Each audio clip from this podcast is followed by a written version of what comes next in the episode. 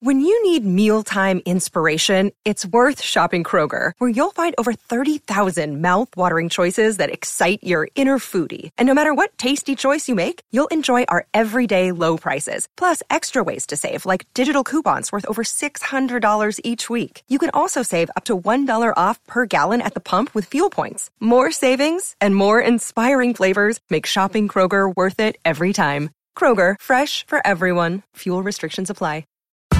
Thank you for listening to this Podcast One Sportsnet production, available on Apple Podcasts and Podcast One. As you gear up for the biggest game in the season, Podcast One Sportsnet is teaming up with the Underdog Network to be your one stop shop for all things football. Tune in to the Underdog Sports NFL show to analyze the best plays of the postseason, or the Underdog Sports Fantasy Hour to create the perfect lineup before the best teams in the league duke it out in Atlanta on February 3rd. Check out all the wonderful shows on the Underdog Network every week on Podcast One Sportsnet or wherever you get your favorite podcasts.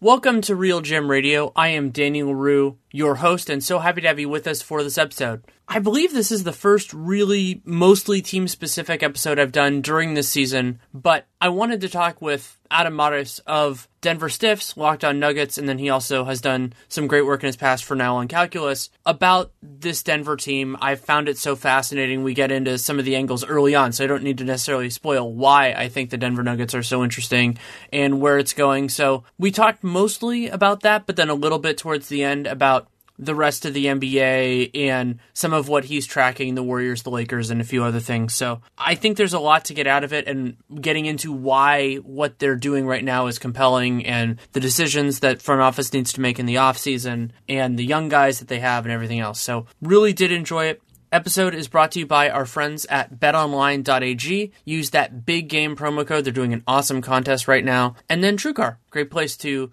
buy a new or used car or sell the car you already have or trade it in. Episode runs a little bit over an hour. Really happy with it. I hope you enjoyed as well. Thank you so much for coming on. Thanks for having me on. Glad to be here. I wanted to talk about the Nuggets because I find them a really fascinating story around the league. And obviously, you know, I, I come at it from a different perspective than you, based somewhat on geographic proximity and everything like that. But Denver having an immensely successful year, 31 and 14. But this isn't one of those circumstances like a team just everything goes right for them at the beginning of the season. They go on this really hot run. Right and you're just kind of waiting for the bottom of it to drop out. They've they've already gone through a lot of that and made it made it through pretty cleanly.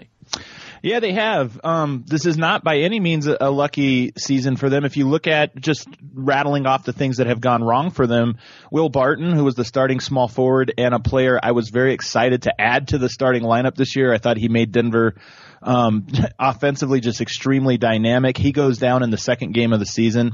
Gary Harris has missed some 14, 15. I actually don't know what, the total number is, but it's it, it's in the double digits now.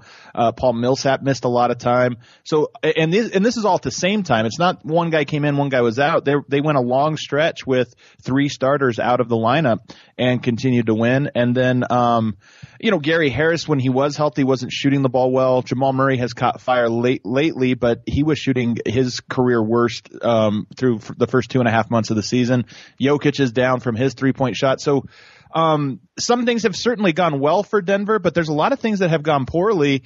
And the fact that they're 31 and 14, I think, is extremely encouraging for their regular season outlook.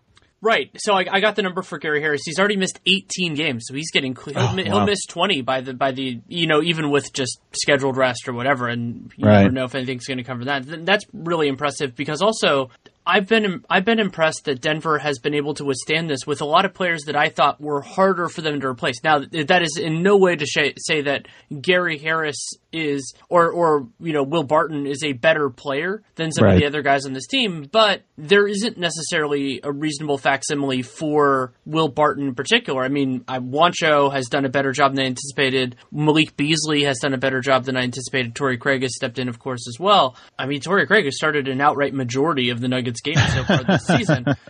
But it's so wild. Th- I think that's that's another element of this from a degree of difficulty standpoint, and and something that I think people should take seriously about this team is that they've been working through problems that have seriously hurt other teams. Like think about they're in a different conference, a much worse conference, but like Charlotte has been really affected by Cody Zeller missing an extended period of time. Now, right, Cody yep. Zeller is a valuable player based on, and it's funny because it's positional scarcity, even though he plays center. You know, it's just that they don't have centers. Know, they're Right. using they're using Biyombo and Willy Hernangomez. And like, Denver has dealt with all of these things. And I mean, uh, you think back to Oklahoma City people talking about Robertson. Of course, they're missing Andre Robertson. I mean, we're not saying they're not, but they're still a really good defense. They have a lot of other guys that do similar things, just not as well.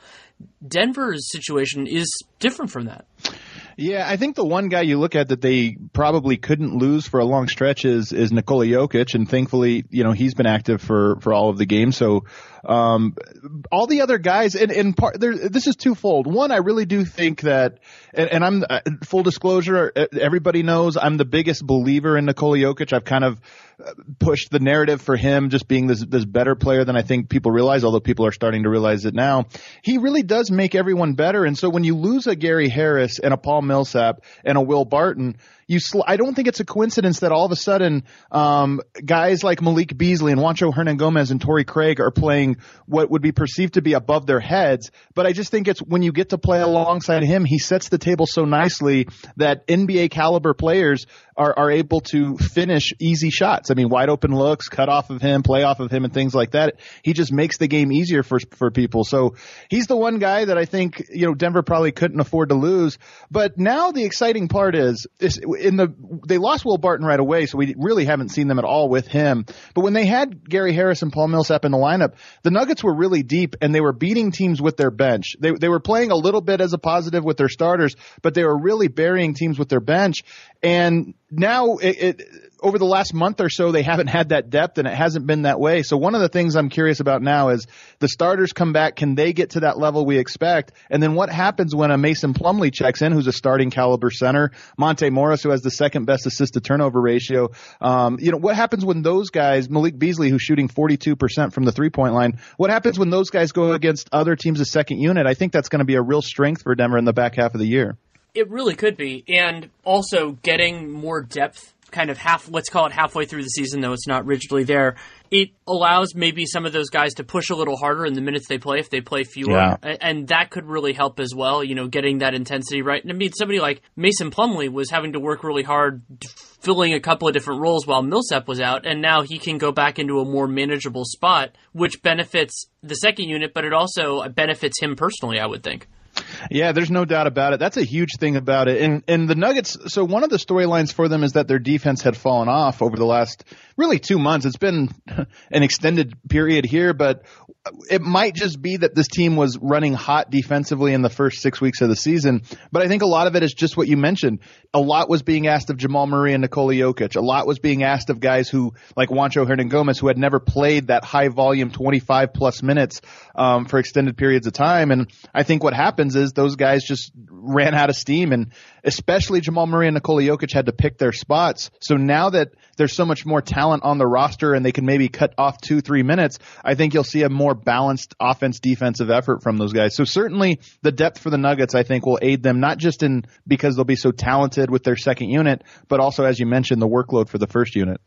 So you brought up the the hot start that the team had defensively, and that has has cooled off to an extent. I mean, a lot of that is also just the personnel and everything else that that went through it. But so I think they were, let's say, somewhere like sixth or seventh through the first month of the season, and now for the overall season, they're close to league average, 13th in the league, one 109.2, which is also a statement of how amazing offense is getting in the NBA right now.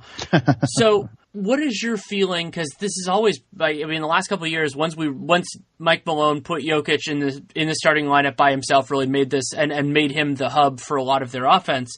We haven't really doubted that Denver was going to put it together on that end. Incidentally, it took a little bit of time for that to happen offensively this year. But the question has always been they will go as far, at least in the regular season, as their defense will take them. Where, where are you feeling like this is going for them? Is, is it more maybe in the range, not like maybe you say what they did the beginning of the year was 100% legit? Or is it maybe somewhere between that, let's say, 6th and 13th in the league area? I think it's definitely somewhere in the middle, but probably closer to the. To, I, I, NBA.com has them 11th, so I'll go off of 11th. I, I, think they're probably closer to that than they are to like a top eight defense. Um, they're probably where they belong. A couple things happened at the beginning of the year. First, obviously, Paul Millsap, uh, losing him, he is the the by far the most impactful defensive player they had. So number one thing was him missing all the games that he did. The defense really fell off a cliff. Number two, in this in the start of the season, um, teams were just shooting really poorly from Denver. And I, I, I did a podcast about this on Locked On Nuggets where everybody was crediting Denver's three point defense. They had the best th- opponent three point percentage. And I said, look, a lot of this is they're giving up wide open looks in the corners and above the break and catch and shoot type looks, and teams just aren't knocking them down. That's bound to regress. So I think think that started to happen. But a couple of the things are things that they can control. I mean, uh, the core of this team, uh, uh, of this team's roster is 23 and under. So you talk about the difference between being 21 and 22. That's a big difference in the NBA or 20 and 21. So just the, the experience of guys like Jamal Murray, Malik Beasley, Nikola Jokic, that, that goes a long way. And then lastly, they did tweak their defensive scheme especially with how they use Nikola Jokic attacking pick and rolls. And I, this is something I'd actually called for for two years. Jokic is slow footed and they played him like a drop big, kind of like Roy Hibbert back in those, um, those Pacers teams where they would just have him sink real deep in the paint and kind of just stand there because they were worried he was going to get beat if they extended him at the three point line. Well, what happened was teams shot lights out from the mid range because there was nobody to contest him.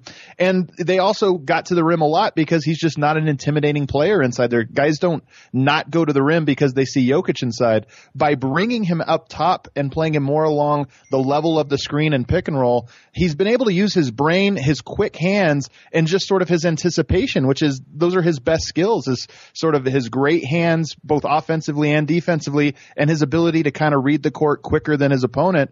And because of that, he still gets beat sometimes around the corner by quicker guards like Kemba Walkers and, and, and guys of, of that speed. But he does a much better job of sort of suckering guys into to bad decisions and, and, and disrupting the pick and roll than he was doing before. So some of it luck, some of it scheme. Um, but I think Denver probably has the ability to be a top 15 defense. Yeah, and if they're top 15 or top 10, then at least from the regular season perspective, which is which is a worthwhile one, then this is one of the better teams in the Western Conference. I mean, there really aren't that many top 10 in top 10 teams in both elements. So right now as right. we're going through this, there are only 3 actually. The Warriors might end up there just depending on how the rest of this season goes. But if they can get even close to that, I mean, you're talking about teams like, you know, Toronto and Boston and Milwaukee and probably the Warriors at some point. And I I always thought that Denver could be better than they were last year and over the last couple. Millsap is a big part of that. He he has been as well this year. But I think with the point that you got to in terms of both age and scheme are both important here. I mean, it takes a little while for a coaching staff to do two different elements of this. So one is figuring out what their guys do well. And then the second is adjusting what they kind of their idea of what a good defense is to tailor it to their specific personnel. Like co- coaches have their schemes, they have their yeah. approaches on everything.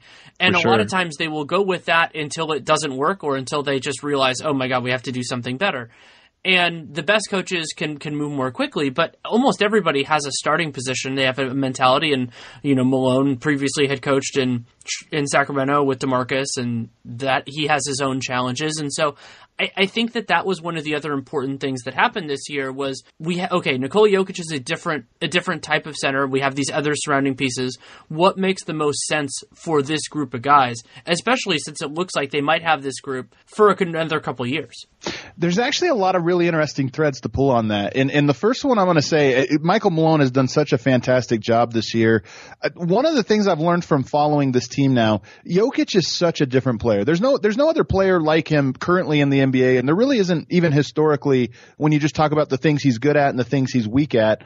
Um, and f- I think it took Michael Malone maybe a little bit longer than um, some fans and even myself at times wanted for him to kind of realize Jokic doesn't need help on offense. Just let him run the offense, make it free flowing. You don't have to dump the ball into the post. Just just give him free reign and trust that he'll do he'll make the right decision. And I think sometime around January of last year that was fully ingrained in Michael Malone that, you know what, the more I do to tinker with the offense, the worse they get. Just trust them to do what they do and, and they'll be fine.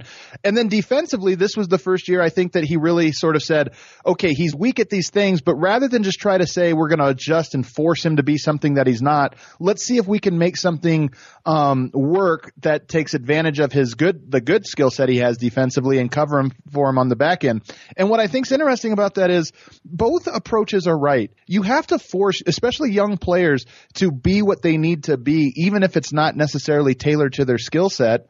But at the same time, you have to you have to know when to sort of adjust and when to be flexible. And I think it's really easy for analysts like us to say, "Oh, this guy's not good at that. The coach should just do this thing."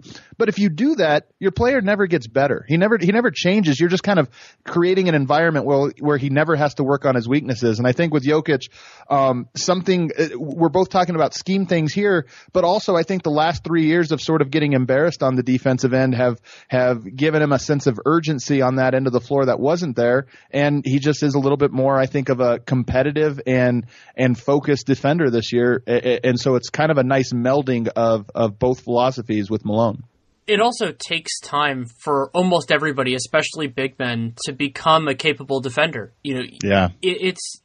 I've heard. I remember the the person I had a conversation with Festus Ezeli about this a few years ago, and he I think it was his second or his third year, and I asked him what the biggest adjustment was from. And he was a multi year. I think he played three or four years at Vanderbilt to the NBA, and he said communication. He said that in the NBA, big men especially just they they talk so much. That's how the NBA handles a lot of it, and that that is a big adjustment for everybody. You know that, yeah. that you can't maybe if like let's say you're you had a family member that played in the NBA, maybe you have a sense of that, or like a or maybe like a close friend who's a couple years older, and you could get that sort of lesson. But it's the type of thing that you have to really learn by doing, and also getting used to the speed of the game, the tactics, and and obviously the sport is evolving, and it's evolving at the NBA level in some ways faster than it is other ones, just because the pressures are so great and the skill level is so great that you can you can the same guys can work on their game and kind of take it to a different level. And so it is interesting to me, and I think it's notable as well that Denver has they're getting to the level where they're defending well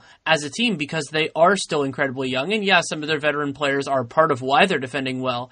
But these are all steps in the process. I can attest to that having covered the the young Warriors teams that had to figure a lot of that out. And coaching is a part of it, but also a part of it is just learning and working hard. Yeah, and it, another wrinkle to that, and I think it probably applies to Festus Ezeli as well, although I don't know him personally and, and what the language barrier is. But picture Nikola Jokic four years ago, second round pick. Um, nobody expects anything of him. I don't think he really expects anything of himself. His English is terrible. Um, he's not naturally a leader. That's not like he's not he's not a guy that grew up always being in charge of everything. Um, and now you're forced to captain a defense and, and being thrown into that. And so on top of learning defense at the NBA level and schemes and terminology and all that stuff, you, his communication just it, it, gets better every year. But especially that first year, I can't imagine him communicating well on defense because I can't imagine him communicating well in a locker room or just out to dinner or whatever. So there's been it's been maybe a slower process than some people would like, and, and he's taken I think unharsh uh, uh unfair criticism for for his defense. But I, I do think that there is a lot of uh, a high skill set there, and that a lot of the things that I expected him to improve on over time, he is beginning to improve on over time, including the comfort of being the team's leader and having all eyeballs on him and, and being sort of responsible for the team's success on that end that is a big adjustment. It's something that players have to go through. And Jokic, more so than arguably any big in the entire league, has to deal with also being a central figure offensively. And I would argue that in many ways it is harder to do that, you know, let's say burning the candle at both ends if you are a ball dominant non post up. You're like, you know, the, the guys who posting up, because that's a mentality thing of, okay, I'm going to get into position every time. I'm basically going to do my thing. If I get the ball, great. If I don't get the ball, I'll Right. deal with it. I'll get a rebound. Jokic's role is more varied, and he also has to have the communication, emotional intelligence, everything else. I mean, like I remember Jason Kidd, John Wall, a lot of point guards that I've talked with about this. The idea of making sure that everyone gets the ball in the right places to succeed, making sure that everyone's happy, and that is a much bigger, much more challenging job because it is a it is a collaborative part of the ecosystem rather than a a more singular dominant part of it. Yeah, no, there's no doubt about it. And the biggest, maybe the biggest sort of um, intangible change in Jokic, as I alluded to defensively, was accepting the responsibility that he has. And bigs, this is all bigs. They have to usually have somebody throw them the ball.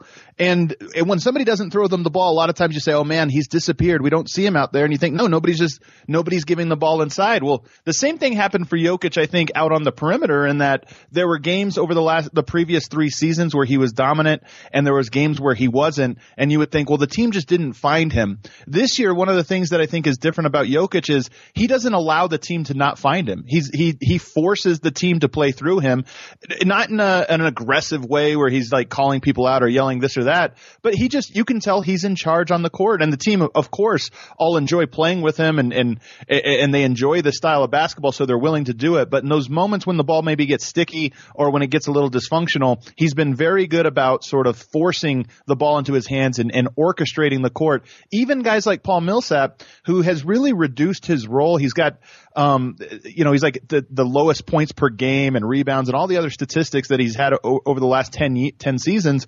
But a lot of that has to do with in the offense, he needs to sort of be a cleanup guy. And, and Jokic has done a much better job of sort of telling him quite frequently, Hey, get out of the way on this play. We're going to do something over here. And you can just see that sort of leadership and that aggressiveness as a, a floor general that that's the biggest change in my opinion from last year to this year.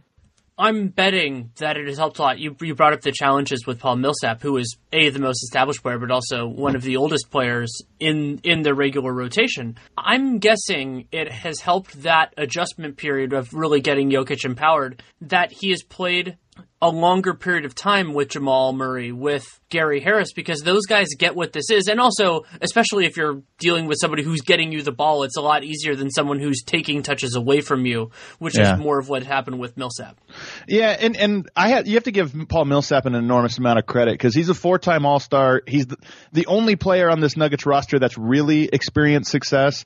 And it there was a moment last year I mentioned January as a sort of turning point. He made it clear to Michael Malone and he made it clear to Nikola Jokic that Jokic is the team's best player, and he's not there to take that from him. He, I mean, it was there was never a conflict or anything like that, but he could sense this uneasiness of everybody's looking at me, but they need to be looking at Nikola, and he made that clear. He had a sit down w- w- with Nikola, and and from that moment on, I think that's when Jokic has really um, embraced this role. So I give a lot of credit to Paul Millsap because not a lot of players as accomplished as him would go to a, a team as unaccomplished as Denver and willfully take a back seat like he did on the offensive end.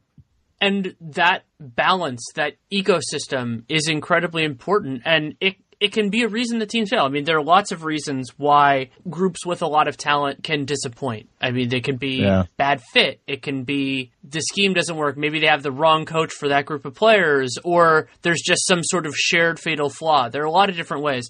And I'm going to be watching, you know, one place is, is Philadelphia, where I think that it's it's going to be harder for them, not impossible, but it's going to be harder for them because of this idea of identity and because Yeah. their strengths are more in conflict than what this Nuggets core is. Now, Philly's talent level is ridiculous. I mean, Joel Embiid, Ben Simmons, Jimmy Butler, they're all amazing basketball players. But I think it's harder to make those pieces fit together into a whole that not even is, is greater than the sum of its parts, that is even close to equal to the sum of its parts.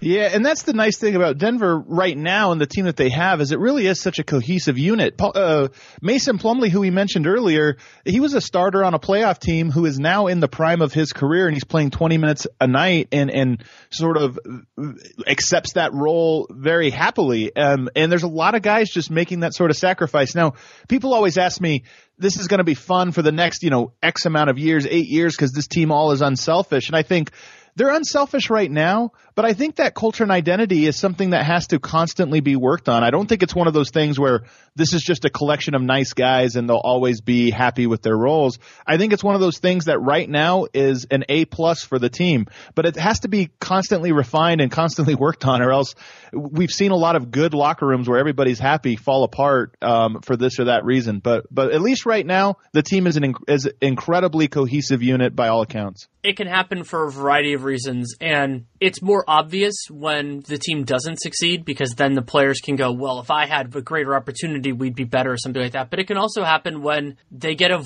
a voice in their ear. It could be a friend, it could be a family member saying, you can do more than this, or maybe it's the last yeah. year before a new contract. Like, all of these things can happen. And so that's why another part of what any good or great organization is doing is even if it's just as a safety mechanism to have some sort of fallback, have another option, to have something else in place in case, especially a non key member, you can't, as you said, you can't really build a team. So what happens if Jokic gets hurt? Well, then you're a completely different team. But if I'm not singling him out for any reason, but like let's say if Gary Harris or if Jamal Murray or if Will Barton, like if it doesn't work, maybe they get hurt or they just want a bigger role, that you have somebody else who can step in in case of injury or in case of something happening. Yeah, no doubt about it. Another weird thing to, to think about with all of this is this is a team full of second round picks and like late first round picks, and they're all young. So you take a bunch of young guys who weren't supposed to make it anyway, and they're and they're thriving. It's it's really no mystery that they're all happy. The question will be as that excess no longer becomes a surprise, it, it becomes more of an expectation. Then are the guys a little bit less happy with this or that role? And as you mentioned, every, this season will likely end in heartbreak for the Nuggets. I don't think they're going to win an NBA championship. So when, when inevitably they are bounced from the playoffs, is is there a moment of hey this guy shot too much or this guy couldn't defend his position and or, or this or that. So I, I say all that not to sound ominous. I think the team is well positioned to handle those things. I mean every team has to deal with those types of things and denver i think is well positioned for it. But right now their chemistry the camaraderie the cohesiveness is all an a plus and it's because of all those factors. And, and i can i expect that to continue throughout this season Plenty more to talk about with Adam Mares, but first, a message from our friends at betonline.ag. As many of you know, I'm always trying to make the podcast bigger and better, and what betonline.ag is offering is, is really remarkable, and it's better than anything I've expected. They are for, you can, you can enter for the next week, or just a little less than a week. You can get a once in a lifetime trip to the NFL's biggest game of the year, weekend trip to the big game for two people. Game, of course, is on February 3rd. And how you get involved is you sign up today on betonline.ag. You create an account and you use the promo code BIGGAME and it's it's a remarkable thing. I mean, you have a paid flight, paid hotel, VIP tailgate party, and tickets to the big game for you, a friend, family member, significant other. Our exclusive partners at betonline.ag have the golden tickets, and this is your opportunity to place a bet on yourself. Don't miss out. The promotion ends on January 28th, so it's just a few days away. And again, how you get involved is you visit betonline.ag and use that promo code BIG GAME, B I G G A M E, when signing up for your account. Something I wanted to talk with you about was some of the some of the role players that I think are, are an important part of this story, especially with Isaiah Thomas missing the whole season so far. Monte Morris has really stepped up and has stepped into a role. And what I wanted to, to talk about with him was let's say he ends up being, you know, more of a backup point guard than anything else. Are you comfortable saying that what he has done this season, maybe not in every facet, but it is is repeatable enough that you feel good at that position moving forward? And what like do you do you like the fit of him playing with the starters as well when necessary, like maybe in a kind of a Carlisle esque two point guard sized lineup. Sure, and Denver has run those lineups out already this season, and they've looked really good. I, I think the Monte Morris is an incredible talent, and he led the NCAA in assist to turnover ratio. So the fact that he's doing it now at the pro level, I guess he's actually technically second behind Tyus Jones. Um, it, it shouldn't come as a surprise, and I don't think there's any reason to think it's not sustainable. He's a very high IQ player. He knows how to run an offense, so I think that part of it is sustainable. He's shooting 43% from the three point line And that's the part that I think he's probably quite a bit hotter than than what we can expect of him. I know he's worked on that quite a bit over the last two summers, so it's been a point of emphasis for him. So maybe we can expect him to be a, a 37, 38 or better three point shooter, but for, but 43% is pretty elite. Um, so that's the one area I think he can regress. The other area, and this is a big question mark more for playoff series specific type stuff. He is really slender and and really small, and that's why he went in the second round. No, nobody that had the the achievements that he had at the NCAA level would go outside the first round unless there was some sort of tragic flaw. And for him, six foot three, 175 pounds, you wonder if in a playoff series, a Shaun Livingston or somebody like that renders him unplayable because he just doesn't have the size, strength, or length to to contest those types of guys. That's more what I think he's susceptible to. But over the course of a regular season, you're going to get a point guard that doesn't make mistakes and can knock down open shots, and, and that's really valuable from the backup point guard position. It really is. And consistency, reliability are extremely important, especially on a team that has other players that can shoulder other parts of the burden. You don't need Monte Morris to solve all of your problems, but if he's not creating many new ones, I think that works out really well. Yeah, th- th- and that's a good way to put him, uh, especially at the point guard position. It's a game of mistakes for everybody, um, but at the point guard position, mistakes really kill you. He just doesn't make mistakes, so anything he does positive is a is a big bonus. Someone else primarily on that second unit that I've been intrigued by this year is Malik Beasley. You know, Beasley was, I think it was like the 25th pick a couple of years ago. And what I want, I, I think for him, the question, the thing I'm most interested in is what is his ideal role and are you comfortable, because it seems like this is the case, with him being outside of that and just contr- contributing enough, but not, you know, even if he can't be the perfect thing because they have so many other guys? I think this is a fantastic question, and w- the way I would answer it is that he is a tremendous talent. I mean, his three point shot is really pretty. He's able to get, he elevates on his shot, and he's able to kind of get into a shooting motion very quickly. So that that sort of increases his gravity. And then on top of that, he's an elite athlete. He, very explosive, very quick, fast twitch muscles. Um, you know, the thing that I like about his game, I think he's still learning the game um, at, an NBA level. He has a steep uh, learning curve there, but that's still kind of the challenge for him is to improve his feel and his basketball IQ. But what I like about his approach this year is he is basically a shooter and slasher and defender, and he doesn't really unravel any other pieces of his game. What I think the next step for him, now that he has sort of solidified that role and, and, and has excelled in that role, which is a low usage, probably bench role, now he gets to try out his handle a little bit more, dribble the ball more and dribble handoffs and, and in pick and rolls. Not a whole lot. You're not running plays for him in the pick and roll, but as you catch the ball on a reversal and, and you have that opportunity, now he gets to try that and make the basic passes and the basic reads. And once he excels at that, then you can un- unravel another layer to it. So I think with him, he's a guy that came into the league with all of these raw tools and didn't know how to pick which ones. I think now in year three, he knows this is my bread and butter, three point shooting and slashing. He's very, very, very good at that. And now you get to sort of develop the rest of your game to become a more well rounded player and ultimately a starter. So I think he's really learned the balance for him to break into this league. He's, and he's been a huge part of why Denver has succeeded so far as a primary assignment, because switching, you know, there are lots of different approaches that can put you in different places. What positions do you feel comfortable having Beasley defend at the NBA level? Yeah, I think he's primarily a guard defender. Um, he he can grow into being more of a small uh, small forward defender, especially against second units and, and more staggered lineups. He's not going to guard a LeBron or a Kevin Durant, or or if he does, he's going to really struggle in those matchups. Bigger bodies, Paul Georges of the world. I know nobody stops these guys, but him in particular has no chance, I don't think, of, of slowing them down.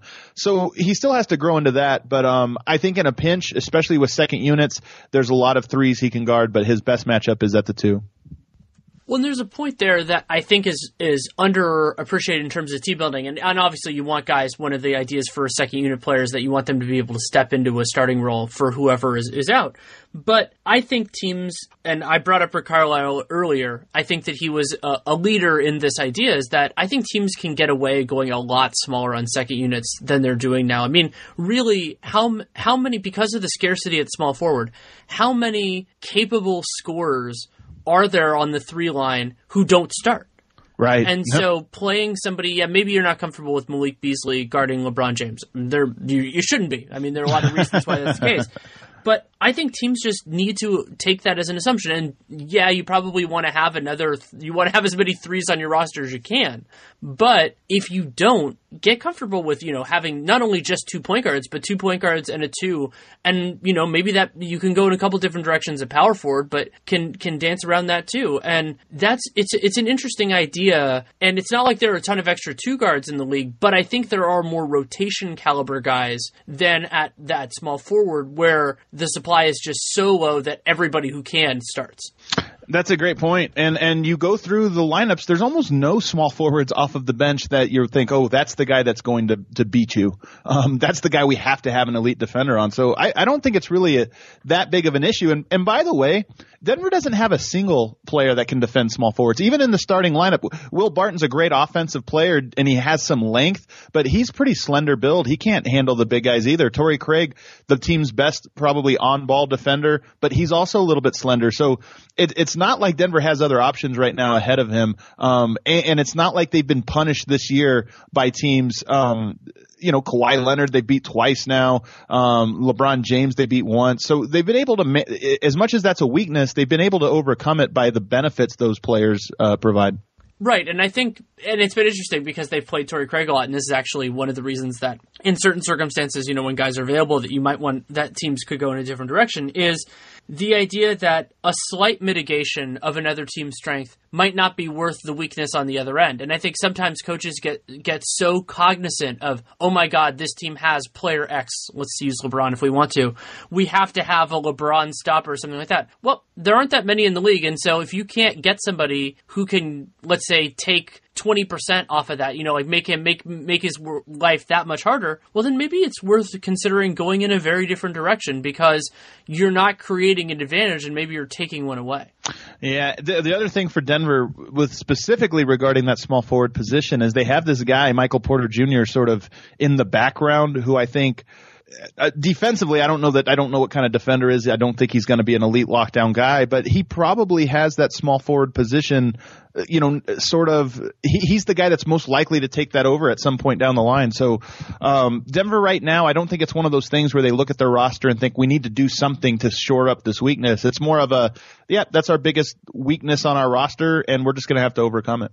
I'm happy you brought up Porter, somebody that I am familiar with because he was at the 2017 Hoop Summit and was the definitive star of that Hoop Summit. There were there were a lot of guys that you know were impressed in various capacities, and Porter. I described him then in a way that actually paralleled Jayson Tatum, who was in the Hoop Summit the year before. And what that was was about guys who are probably better at the four, you know, defensively, because almost it, it's the old Kevin Arnovitz. If, if you're not sure, then a guy's a power forward. That that that is broadly true, but that both of them were capable enough to play the three if necessary. And I, I, and that sounds like it's criticism. It is absolutely not because there are a lot of guys that just can't make that switch. They can't really slide down, and because the supply is so low, you can do that. And so with Porter, a lot has happened to him physically since that point. I mean, all of the backstep back that you know yeah. back then he, you weren't seeing any of that, and so we'll have to see what parts of that affect him moving forward. But the talent that he displayed with the ball in his hands, you know, really could be a grab and go guy, but then could also create create offense in isolation. But you know, pretty good. You know, not a like a, a preternatural passer, but you know, capable. You know, at the level at the level that you would be happy with.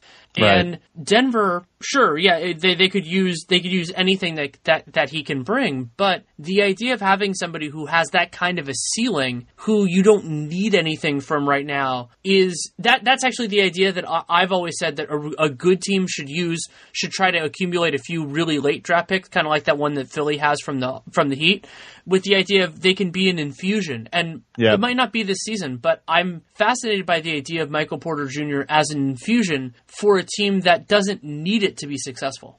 That, and that's exactly where Denver's at. And I think they've done a good job of that in this whole rebuild. They have guys that are staggered. I mean, I think I'm still very high on Juancho Hernangomez, who had a very good first two months of the season and then has kind of fallen off. Malik Beasley, these are guys that have, for through their first two seasons, didn't get a ton of minutes. Now they're contributing. I think Michael Porter Jr. has a chance if he can stay healthy to sort of be that same same type of guy. Another guy I'll throw out there who I'm very excited about and who has just got cleared to play is Jarred Vanderbilt, who was a top 10 recruit out of high school and went to Kentucky, had a couple foot problems, had a couple foot surgeries, which I think always scares people away. But, you know, he's just been cleared and he's another guy that Denver was afforded the opportunity to take a high upside, high risk, uh, player in the draft and and now you look at it over the next two or three seasons he could he could he works as a new draft pick next year basically because that's when he'll really join the lineup. So Denver I think has been smart and and they, I think their strategy it's not by coincidence. I think it's actually very deliberate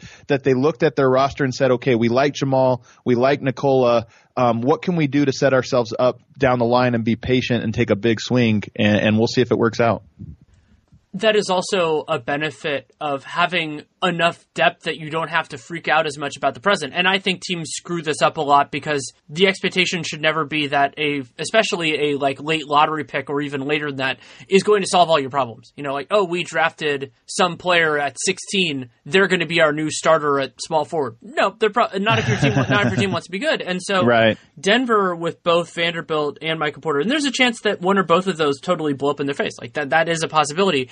But that is a very different decision at 14 than it is at 6 and like uh, yeah. Michael Porter to me was the most talented guy, you know, what that I saw at the Hoop Summit, and, and, you know, we didn't get a lot of film on him at Missouri, obviously. He was the most talented guy in that class. So you're like, maybe even if it's a one in ten chance that he can be that guy, that that's valuable. And so Denver, by having their ducks in a row, it makes you more comfortable going swinging for the fences a little bit harder because it you still have enough to work with where it's not going to sink you. And I'll tell you, Danny, I, I put him. The draft was fun because he was such an out of nowhere thing, and it was like, okay, this is exciting. But then I, he's been out of sight, out of mind for the, the entire season until a week ago when Malone sort of unprompted gave a, a, a little update on him, just saying, oh, it really gets you excited. Somebody asked about the excitement of the team and the young core going forward, and he said something to the effect of, "It really gets you excited when you then look over across and see Michael Porter Jr. and he might be the best three point shooter on the team, and we do ball handling drills that he participates in, and he has this great handle and great feel, and that's and it was the first time I kind of thought, oh yeah, this guy actually exists, and he actually might. There's a chance he actually does play someday. So um, the talent I think is very, very, very real with him. Uh, unfortunately, so are the injuries. But but how is it a surprise that Michael Malone talked about a player who was injured? They're so forthcoming about the status of players who, are, who are unavailable. right.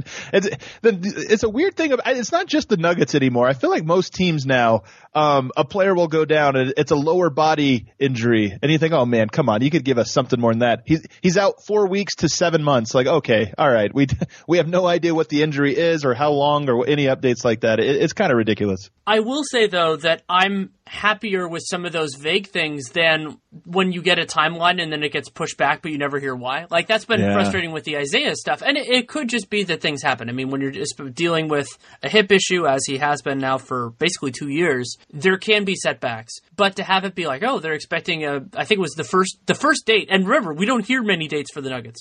Was mid December. We're late January now, and now the the most recent thing that I that Woj had out there was that it, they're hoping by the All Star break, and it's great that Denver has not needed him, that they've been able to get through it. But I don't know. For I, I guess for me, it's the idea of expectations that kind of bothers yeah. me more than the oh, you'll find out just when they come back. Like kind of like what Indiana did with Oladipo. Yeah, it it, it can be frustrating. I, I do see why they do it, and you're absolutely right. Had they told us um, oh, he'll be back in November, and then here we are in January with no updates. That would have been significantly worse. Um, I'm curious though, what, you, what is what's your take on Isaiah Thomas? Because we just talked about Monte Morris and how great he has been, and how sort of he fits very nicely with that second unit.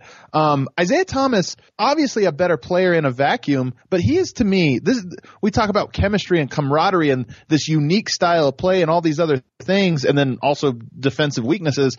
I just don't. I I honestly don't understand where he fits into the equation, and that's not because he's not a great player. I just look at him and I think, man, I wonder are the Nuggets in a rush to get him back, or are they kind of like, hey, take your time? I imagined that early on they might have felt like they were in a rush, but then when Morris really did deliver, they could change the approach. And Isaiah is he is a tough fit if he's anything less than than his best because I mean the Isaiah who was I, I wouldn't say he was a candidate to win the MVP in my opinion. He was more, but he could deserve a spot on the ballot just because he was wonderful that last year in Boston. But it he is a very specific type of player. You know, he can create offense for himself, he can create offense for others, but he's also just an easy point of attack just because def- uh, defensively because opponents know how small he is. I think he could compete a little bit better. But remember, Brad Stevens was his coach then, and Stevens has done a nice job scheming through weaknesses.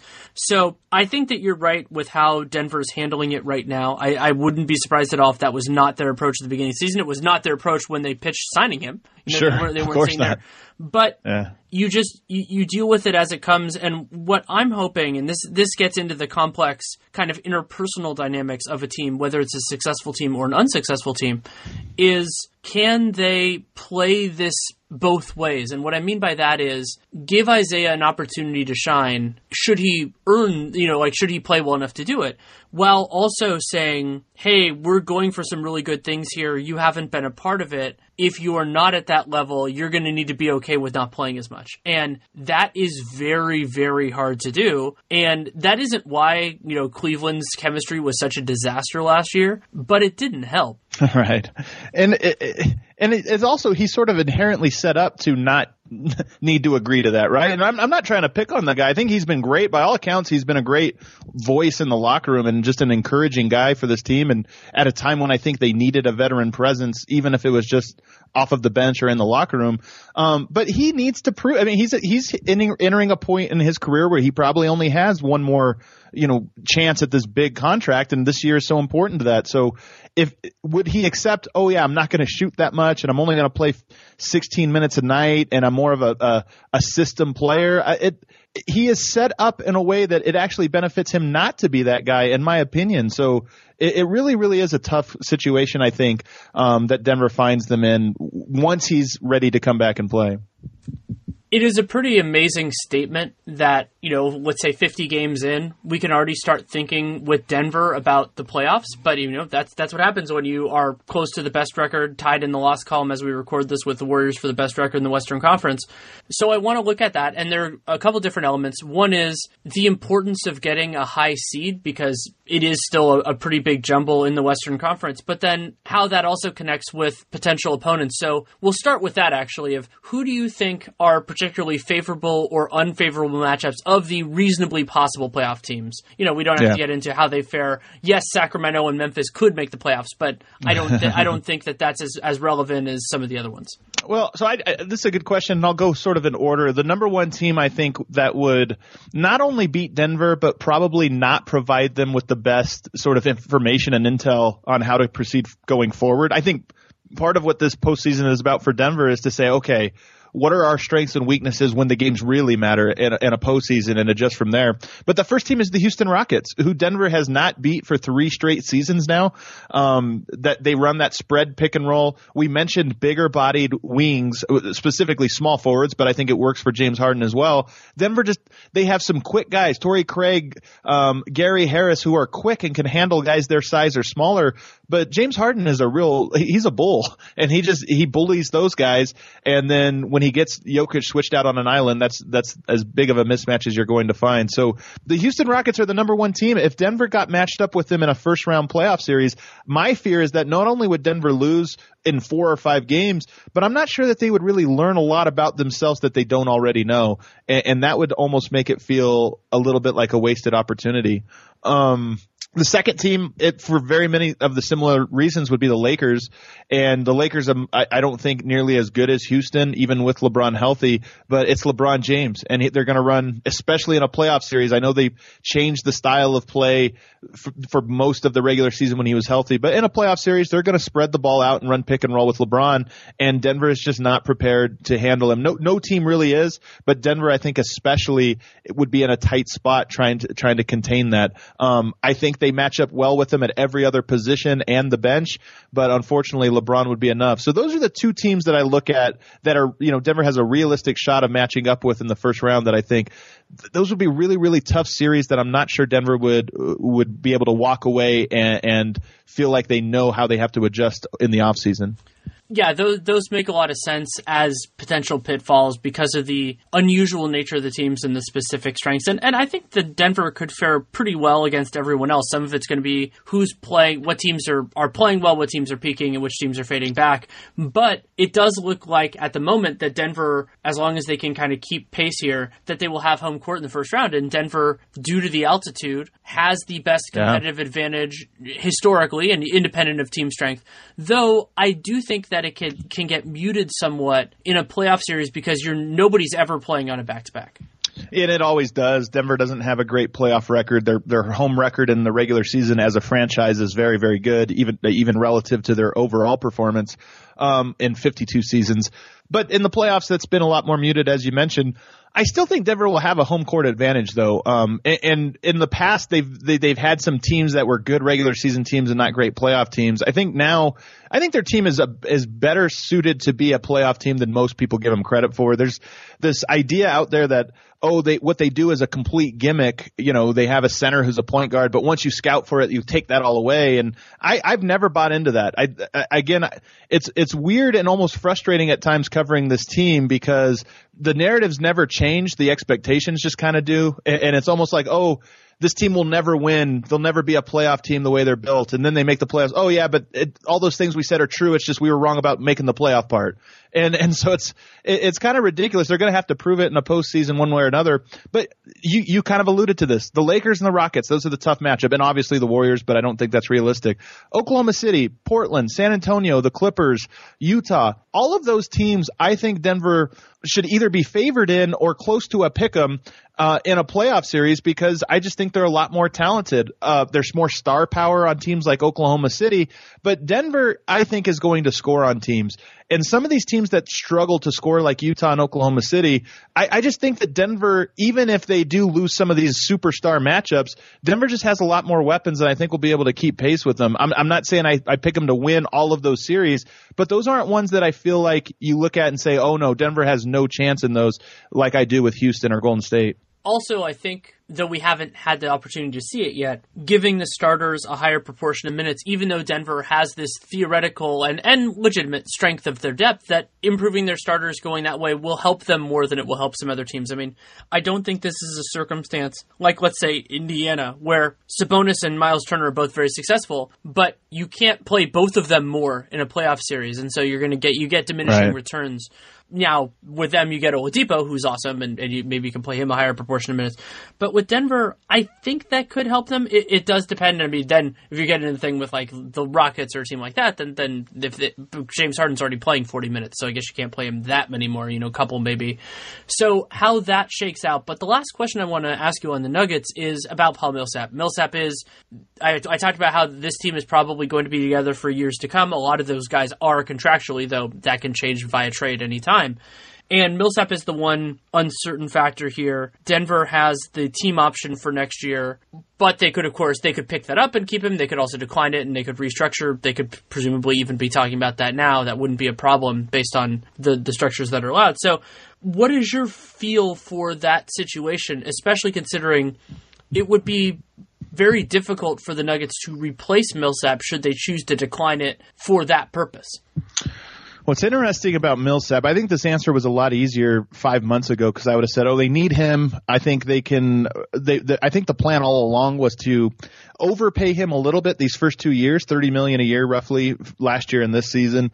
Decline the team option, but then restructure his deal. That's why they did it as a team option, not as a non-guaranteed deal, because it provided them this opportunity to this summer say, hey, we want to pay you and we want to keep you, but let's stretch that money over the course of three or four seasons instead of instead of just the one.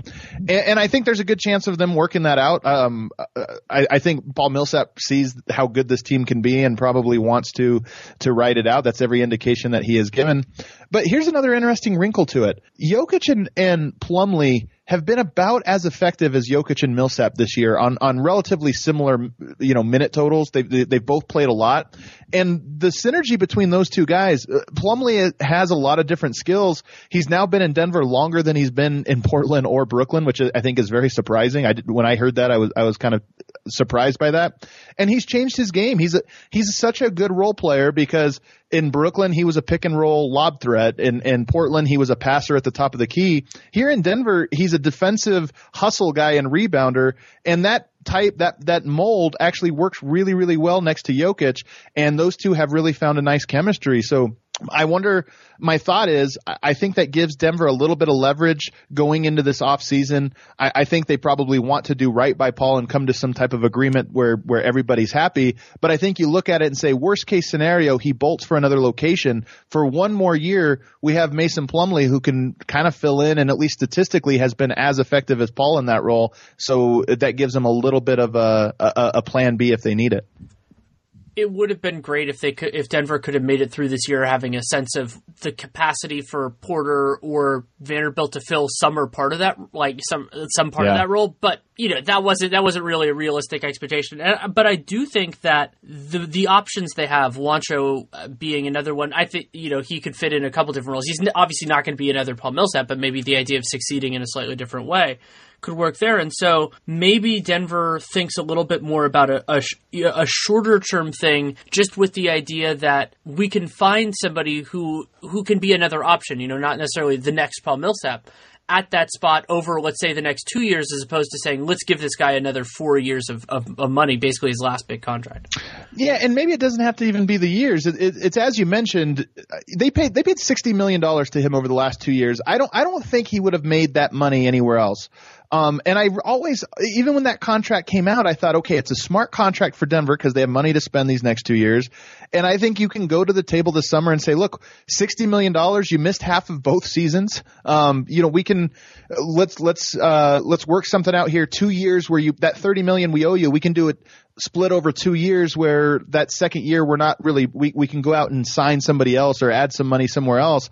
And i just think that's an easy sell. If he takes it i think denver's in a great position to slowly bring Jarred Vanderbilt into the fold as a backup guy who maybe three years from now would be ready to take over a starting role, or if not, adjust and find somebody in free agency.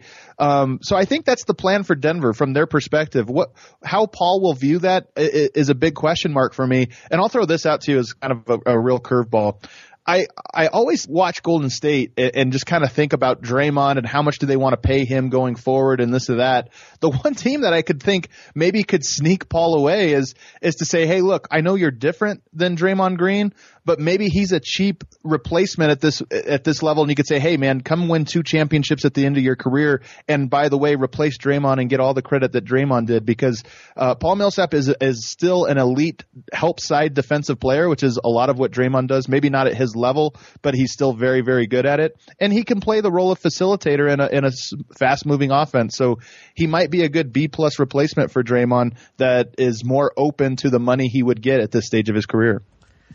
That's really interesting. I hadn't I hadn't ever really thought about that before. Still more to talk about with Adam Mares, but first a message from TrueCar. 60 seconds. That is exactly how long this commercial lasts. You know what else you can do in about a minute? Get an offer for your car with TrueCar. That's right. In the amount of time it takes to floss your teeth, pay your dog, do a few sit-ups, or just listen to my voice, you can get a true cash offer. Best of all, you can do it from your smartphone or home. Just go to TrueCar and simply enter your license plate number and watch how your car's details pop up. Answer a few questions and you will get an accurate true cash offer from a local certif- TrueCar certified dealer. It is that easy. After that, you can bring your car in and they will check it out with you together. You can ask questions, get the answers you need so there are no surprises. Then simply leave with your check or trade in your car for a new ride. So, when you're ready to experience a better way to sell or trade in your car, check out TrueCar today. we can talk a little bit. You watched the, the whole NBA at, for various for various reasons. I mean, because also you're a basketball fan, and I, I kind of wanted to go a little bit more broad scope of what this can be more of a conversation than anything else. But like, what are you seeing? Is there anything that you think is worth discussing with the league that you're seeing outside of Denver right now? Well, I say the the run that Golden State on, is on right now is um, I'm not going to say I was ready to write them off. They were always going to be the favorites, but up until about three weeks ago, you looked at them and thought there's just signs that they're not as deep as they're supposed to be, and they they can get punished inside or this or that they've reminded, I think, everybody over the last three weeks that when Steph Curry, Klay Thompson, and Kevin Durant are locked in, and, and Draymond Green doing what he does, but specifically those other three guys, when they're making shots, it's not that they're the best team in the NBA, it's that they're unbeatable. And so for me, I'm watching this league through the first three months of the season and thinking, okay, this is kind of an interesting year. There's a lot going on. And you're watching it over the last two, two and a half weeks and thinking, okay, the the big prize is still Golden State's to fumble away and, and punt away if if for whatever reason, but it's in their hands to lose, and, and that's kind of been a big shift for me over the last couple weeks. And really, it, it, you know, not consistently every second of every game, but I think it's been a story on both ends of the floor. The offense is obviously going to get the attention. I mean, Denver, the game against Denver was was significant, dropping dropping those 51 points in the first quarter. But another part of the Warriors story that I think has been lost a little bit in the shuffle was that they really did struggle defensively in the early part of the season. Granted, that's not a new thing. They've, that's happened the last couple of years because they don't have as much of a motivation to care and to execute. But the other big part was Draymond Green being being off the floor, and so Draymond yep. this season the Warriors have a 103.2 uh, defensive rating. They have a way better offensive rating when he is on the floor. And Green is both a singular talent, but also a good proxy for like some of the Warriors' best lineups. And yeah, and so if they're defending when he's on the floor, it's hard to see them. Maybe they don't have their like you know peak fastball, but if they can still get it over the plate and still make make people miss on the defensive end, then it makes life easier offensively. You know, the, I've t- I've talked about feedback loops and a lot of these other elements, and so I've always thought of the Warriors as kind of needing they need both sides of the coin to be at a certain level in order to be like not maybe not unbeatable but pretty close to it. And that Houston series, I mean, the Houston series in the Western Conference Finals last year, if they're defending worse than they did, they probably would have lost. They they're Houston got the Warriors yeah. out of everything. They were running a lot of ISOs and just just not as effective offensively. Houston doesn't get enough credit for that. But because they were still able to defend, not give as much in transition, and other than the uncertainty of how DeMarcus Cousins fits into that mix, I don't see much of a reason to believe that the Warriors are going to like that they've fallen off a cliff defensively. And so beyond the, you know, the scoring explosions, the, you know, 150 offensive ratings in the first 3 quarters, that type of stuff. That is the other reason that if I were the rest of the league, I would be very uncomfortable right now do you think the, I'm trying to like squint to see some sort of optimism for any other team here for an exciting playoff run, but do you think that it's a little strange how well they're playing in January? And I know they played very lethargic and they had guys hurt and, and, and part of the excitement I think is everybody got healthy and they got to be whole again and, and there's that enthusiasm around, but they they took that Denver game very seriously. They took the New Orleans game seriously. They've just taken a lot of games seriously, at least for majorities of the game. And part of me looks at it and thinks they don't need to be afraid of Denver. They don't need to be afraid of Oklahoma City. You know, even the Lakers, like whatever. I, I don't think they really need to be concerned. And it seems a little. I, I keep wondering how long does this stretch go on for? Is it just kind of a, a mid-season reminder, and then they'll take their foot off the gas again, or or are they going to wear themselves out? I don't think it's going to continue. My read on it. So I, have talked before about how the calibrator for the Warriors like really caring is defense because offensively it's it's such yeah. a collaborative system and they're so talented that some nights they look good and some nights they look bad. And I've never really thought of it as an effort thing. Sometimes maybe they get discouraged if they have a bad first five minutes or a bad first quarter, and then they get encouraged when it goes well. Defensively, it's been you know, it's been inconsistent. They, they did show they did show more effort in the Denver game, and then they get they get up for teams that they that they have a reason to or a player that they have a reason to respect. Like Anthony Davis has always done that for this team, going back to the first playoff appearance that that he had was against the Warriors, and even though that was a sweep, AD was great in that series. Right, I, I think people right. lose sight of that, and the Lakers are the Lakers, you know, especially with LeBron now. That I think that's a little bit different, but it won't be that way for for every game moving forward. And this road trip will will be a kind of a proxy for some of those different tests.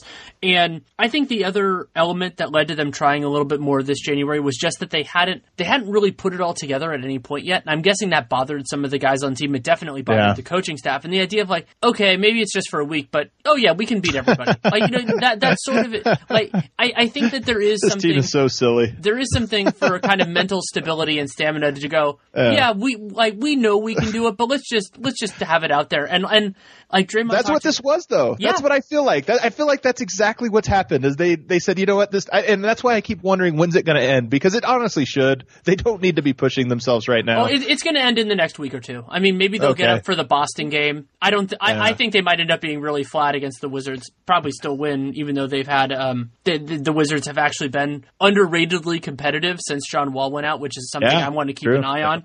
But that is a good one. but yeah, I, I, think that the Warriors they are kind of their own their own thing, and also also it, they understand that it's a really long season, and so once we get into February and all, and, and, once the the Demarcus Cousins excitement subsides, which which will happen probably over the next week as well, because they the Warriors this has been the case for years they they get up for specific things, but it can be elements that are maybe hard to understand when you're outside of it, like really being excited for Nick Young and JaVale winning championships, or you know the David yeah. West stuff is a little bit more obvious, and so these kind of like I've talked for years about how Steve Kerr loves reclamation projects, but it's also true for the guys, especially when they were invested in how it happened. And you know, Demarcus, the Warriors were not the reason Demarcus Cousins joined the Warriors. Demarcus Cousins being willing to take the middle level exception is why that happened. But everybody's excited about it on the team, and they get to see it, and and it's a story that they can invest in emotionally, and then it excites them physically, and when the 82 game, it's so amazing. This it's so it's been so strange covering this team over the last few years because when the 82 game grind doesn't really mean much to you, not because yeah. you're so bad, but because you're so good, you're kind of looking for a reason to get into little pockets of it, and it could be, hey, this guy said something bad about your team, or whatever. Maybe ESPN said something bad about your team, whatever it is, and they kind of need those little things to get interested in, or a little bit of a fight, or something else. And that's not to say like the the Draymond Durant thing was that that was something very different, and, and we'll see what the ramifications of that were. But the little things like Demarcus Cousins coming back or playing against a, somebody, a former teammate or whatever like that. Yeah, th- those will be things that make that 82 games more interesting for them. Yeah, and I think you're, and that's probably again why they've played so well at this specific moment in time is they got everybody back healthy. Then Demarcus joined the team, and there was just reason to kind of get up for the games on on a Wednesday. And when they get up them, they're they're beating teams uh, over the last 10 by an average of 17 points, which I mean that that's that's absurd. That's that's absolutely ridiculous. Um, my other my other big question, I know this is this is actually I should say Utah is another team I have my eye on. They're the eight seed right now, but their schedule very famously very soft from here on out. Um, I'm curious to see if they are actually like last year, just a good team that might skyrocket up the standings. Um, and then the other thing is, and I'm going to get laughed at now for saying this. I'm a big LeBron James guy. He's been one of the reasons I love the NBA. This injury scares me because it's it's it's one of those weird injuries injuries that is the type of injury you have when you start to break down. And I'm not saying he is. I won't believe that until it actually happens. But it definitely has me a little bit worried that maybe he's not going to be as reliable as he was in the past with with these types of things. Do you think that at all? I'm at the stage where I'm preparing to think about that, but I'm not all the way there yet just because we don't have yeah. the history. But yeah, I mean, it's well, LeBron, I mean, so he's five months older than I am. And so we were same class in high school, not obviously the same school. And, you know, like, I know for myself, like, every once in a while, like, your knee starts hurting, and it's like, ah, yeah. God, that's going to be a couple days. And I think back a lot to something that Kobe said during his last year. He talked about how it wasn't as much about not having that the burst or anything like that. He was talking about how it takes so much more work to get to the level that you expect. And it's possible that I mean we we've heard about LeBron's legend legendary body system and all the all the work that he puts in. Right. That it's going to take even more that he he can't get there every day. And and now maybe he he's going to reach the point where you know that was a big thing for him for whatever reason last year to play in all 82 games and I, I yeah. think that maybe he's gonna maybe this is what it took for him to get to the point where like the Warriors types of guys are, and he's older than they are, but the the stance of like my identity and all of that isn't as important as making sure that I'm right for April fifteenth. But the other challenge that LeBron has to deal, which which which, which they do not, is yeah. he can't be totally sure that if that yep. is his priority, that he's going to get to play on April fifteenth or be in a circumstance where you can go, you can use that as a springboard. Now, if they sign a star or and trade for one or whatever in the offseason, then maybe this is a one year blip. But I'm the other thing that I'm starting to come more more accustomed to or starting to entertain more is the possibility that either that LeBron's team doesn't make the playoffs or more likely to be that they make it but they're in a deeply unfavorable situation that yeah. it's harder to make it out of. So like let's say they're the 7 seed or the 6 seed or something like that. Well, yeah, I mean, you can you're making it into the playoffs, congratulations, but if you want to even make the conference finals, you're going through at least two two series where you're not in home court and you're going to be facing really good teams. Out west, I mean, realistically, they could end up matching up with like uh, Oklahoma City, then Houston, then Golden State, which would just be even if you they can win any of those series or all of them, having to go through all three of those is just so tough for any team. So, well, and they're probably uh, going to be long series too. And, and lo- exactly drawn out series, yeah, exactly. So, um, I don't know. I, I, you never want to bet against the Lakers or against LeBron James, but I, it's just if I was drawing up at the coming into the season, like what would get you to kind of falter your confidence in that maybe the run is starting to come to a close? I would say this type of injury, you know, not a rolled ankle or, or something like that, but a muscle tear or, or whatever that that would be the thing that would concern me. And then and then the other question is, you know, let's say he comes back, which I think, you know, obviously that's on the the near horizon. It sounds like, but what if he gets hurt again and, and the Lakers miss out on the playoffs and he has two injuries in the same season? What does their offseason look like for recruitment? Are are players lining up to come to Los Angeles to join LeBron when he just went through the most you know, injury riddled season of his career. These are questions. This, it's uncharted territory that I think we all have the same answer to. Oh, well, it's LeBron. It'll work out. Oh, it's the Lakers. It'll work out. But if it was any other team and any other player, we'd probably be saying, ooh, I don't know. Maybe it's coming to a close everything seems certain and inevitable before in, until it until it isn't. You know, like that's just yeah. the way that's the way this works out. And I hope that's not the case. I mean, LeBron is Same. a definitive part of what made me fall in love with basketball. I, covering yep. him for almost for a large portion of his career has been a genuine thrill but we have to entertain that. And you, you, brought up the idea of recruitment. Remember, there was some reporting that there were guys that weren't particularly interested in playing with LeBron even when he was healthy, just because exactly. playing right. with LeBron James is something very specific. And if you go, oh, he's still going to get the credit, but I have to do a lot more work and all these other things, maybe there there are players who are less interested in that. No doubt about it. And, and I don't know. That to me, that'll shape the NBA probably for for the next year or two, and and um, that's why I think it's such a big story and worth talking about. But um, I do like overall, I do like where the NBA is right now. I think it's so talented. There's so many good teams. There's so many good players, and the Warriors run, which may or may not be coming to an end. I mean, that's a whole other bag of worms. But it does feel a little bit like um, a transition period where this is the last year of one sort of mini era, and, and, that's what part of what makes it exciting is there's a lot of teams jockeying to sort of vault to the top of the next sort of iteration of the league. Yeah, that's a great point, and something that I'm keeping an eye on is that a lot of these teams that are jockeying have a lot of uncertainty and flexibility moving forward. So who can make the most of this opportunity, and then who uses that to to vault into an, an, another level? I'm going to be really interested to see where that goes to. Are we approaching the the Philadelphia 76ers era, the Celtics era, the Bucks era, another Warriors era, the Nuggets era? I mean, there's just a lot. After you get past this year, I think there's a lot. There's a case to be made for all of those teams and more, and, and that's part of what's kind of interesting even about this year is is just looking in the short term uh, and and the roster building. Yeah, I'm really excited to see where this goes, and thank you so much for taking the time. Thanks for having me on, Danny. Thanks again to Adam Mares for taking the time to come on. He runs Denver Stiffs, which is a great website you can check out. He also is the host of Locked On Nuggets. Great podcast. I've been on it a few times and so substantive. I, am really impressed with the work that he does. And I can appreciate the, the challenge of doing a Locked On podcast as somebody who did it for a full season. And you should also follow him on Twitter at Adam Mares. That's A D A M underscore M A R E S. Love having him on. And Denver's situation is just so interesting because they have all these young guys and a unique collection of players, and we'll see where it moves in the future. We recorded this before their eventful loss to the Utah Jazz on Wednesday night, and uh, I don't think there are going to be any long ramifications from that. It's a good thing that, in case there are any suspensions, that Denver plays Phoenix in the next game. I mean, anyone can lose to anyone, but it's not as devastating as if they didn't have another game until Philly, who I believe they play on Saturday. So really loved having Adam on and the perspective at the end. I mean, I've thought about LeBron and you know the kind of the idea of an end game here for a little bit now, but it is probably something that I should be thinking about a little bit more, though I don't want to, and I think that's a big part of the reason why I'm not. I'm not exactly sure where I'm going to go with the show next week. Of course, the trade deadline is coming up pretty soon. I might do something related to that. I might not. If you want plenty of trade deadline talk, Dunked On is a great place for that because Nate and I are doing not only division by division previews, which of course means team by team stuff,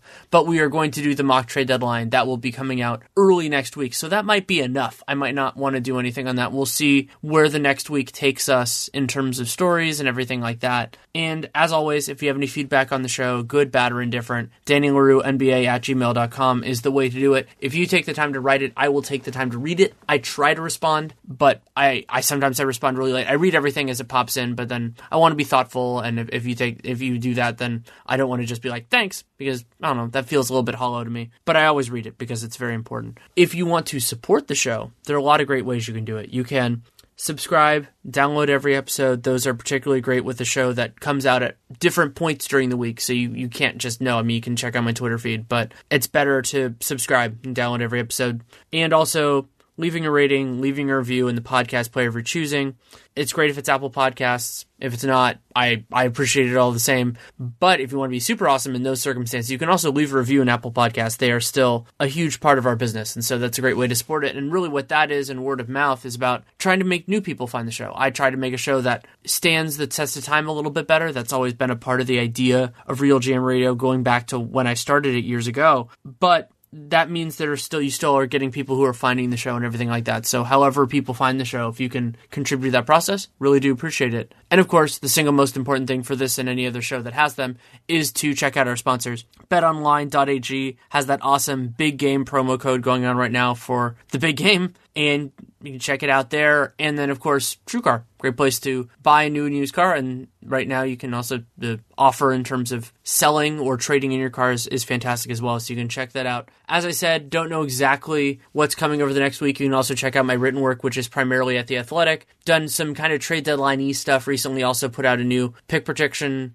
outline, which uses the invaluable RealGM draft picks database. I mean, their detailed database is truly incredible, and I, it's something I have bookmarked on my computer. And granted, I am more into pick protection than almost anybody, but it is worth having as a resource, whether you're a fan of a specific team or the league in general. You want to kind of see what restrictions teams have on them. That's a really good resource to have. So, thank you so much for listening. Take care and make it a great day.